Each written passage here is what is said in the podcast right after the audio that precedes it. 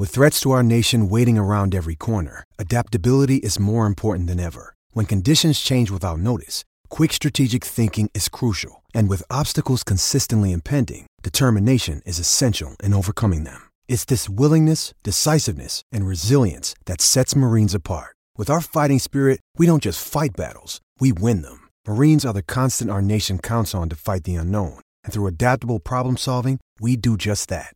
Learn more at marines.com. Another day is here, and you're ready for it. What to wear? Check. Breakfast, lunch, and dinner? Check. Planning for what's next and how to save for it? That's where Bank of America can help. For your financial to dos, Bank of America has experts ready to help get you closer to your goals. Get started at one of our local financial centers or 24-7 in our mobile banking app. Find a location near you at bankofamerica.com slash talk to us. What would you like the power to do? Mobile banking requires downloading the app and is only available for select devices. Message and data rates may apply. Bank of America and a member FDIC.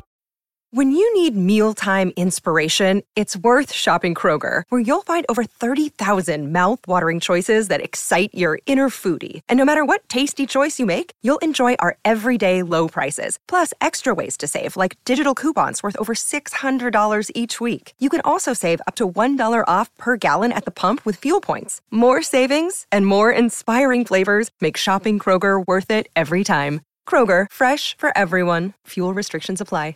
Hi, this is FPL Focal from YouTube. You may not be aware, but I now convert all my videos into podcasts.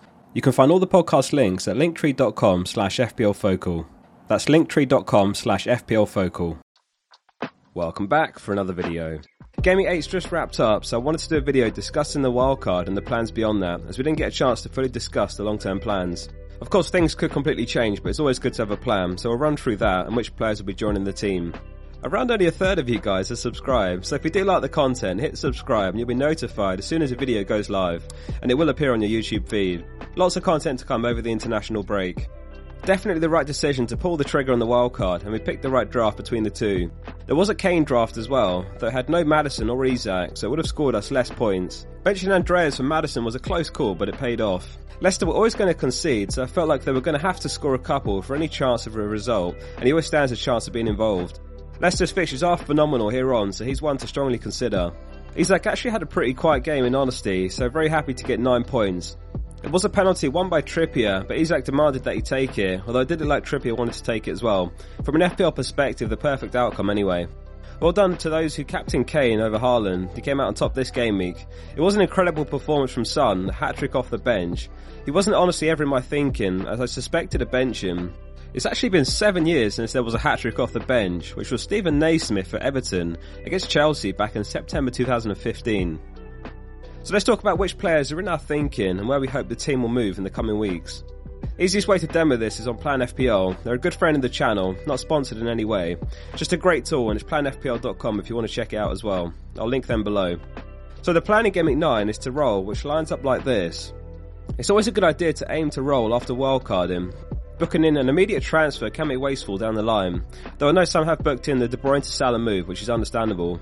I really like the look of Maddison home to Forest. Another poor result for Forest, throwing away their lead against Fulham. They always look like conceding. Haaland gets the captaincy as it stands, home to Man United, and if you're still on Salah, he's a great option at home to Brighton. I'd be very tempted if he was still in the team. So in Week 10, the plan is Saka to Zaha. Arsenal face Liverpool in Week 10 and blank in Week 12, so it's a sensible transfer and it aligns nicely with Palace's fixtures turning. This was why Fofana made the wildcard, as he can potentially start ahead of Martinelli in Week 10 too, home to Wolves. Week 11 could be the De Bruyne to Salah week. Salah has a good record against City, and historically it tends to be a high scoring game. And of course, Man City blank in Game Week 12, so the transfers with that in mind as well. So in Game Week 12, we could go Cancelo to Trent, and the lineup would be as follows. Haaland and Martinelli bench for their blank, and it's still a really strong starting 11. Of course, the plans could change completely, but this is the loose plan from here to Game Week 12.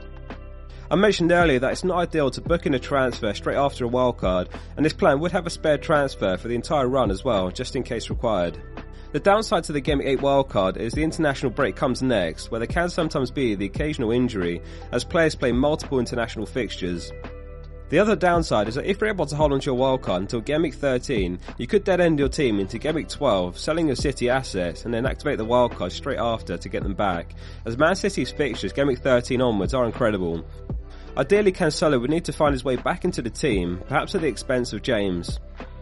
If we take a quick look at the fixture ticker, there's a number of fixture swings here. Aston Villa have good games ahead. A cheap defender like Mings for 4.3 mil is not a bad idea at all. Perhaps even Martinez in goal, or Bailey as a fifth midfielder.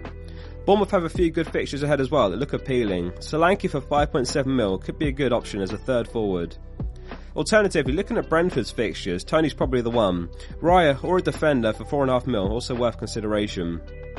James and Fofana made the wildcard team due to their run of games ahead. We've talked plenty about how Wolves struggle for goals, so the aim is to start both James and Fofana in Game Week 10. Zaha's the talisman at Palace and on penalty duty, so he's a great one to consider as well. Guaita for 4.5 mil, or a defender for 4.5 mil or less, also worth looking at. Despite his blank, Mitrovic is well worth it still. Home to Newcastle next, followed by West Ham, Bournemouth, Aston Villa, Leeds and Everton. Leicester's fixtures are also great for the next five. Goes without saying that defensive assets are probably an avoid. Perhaps Justin for 4.3 mil, but is he worth the extra over Nico, Patterson or Emerson? Or for 0.1 mil more for Fana? Maddison the standout pick at Leicester. At the opposite end of the spectrum, the fixtures are turning badly for Arsenal, Brighton, and Man United in particular, so they're the ones to consider selling your assets from. Let me know how you got on in Game Week 8 and what the plan is moving forward. There's lots of content to come over the international break, so subscribe to the channel and hit like if this has been useful. See you soon for the next one. Sports Social Podcast Network.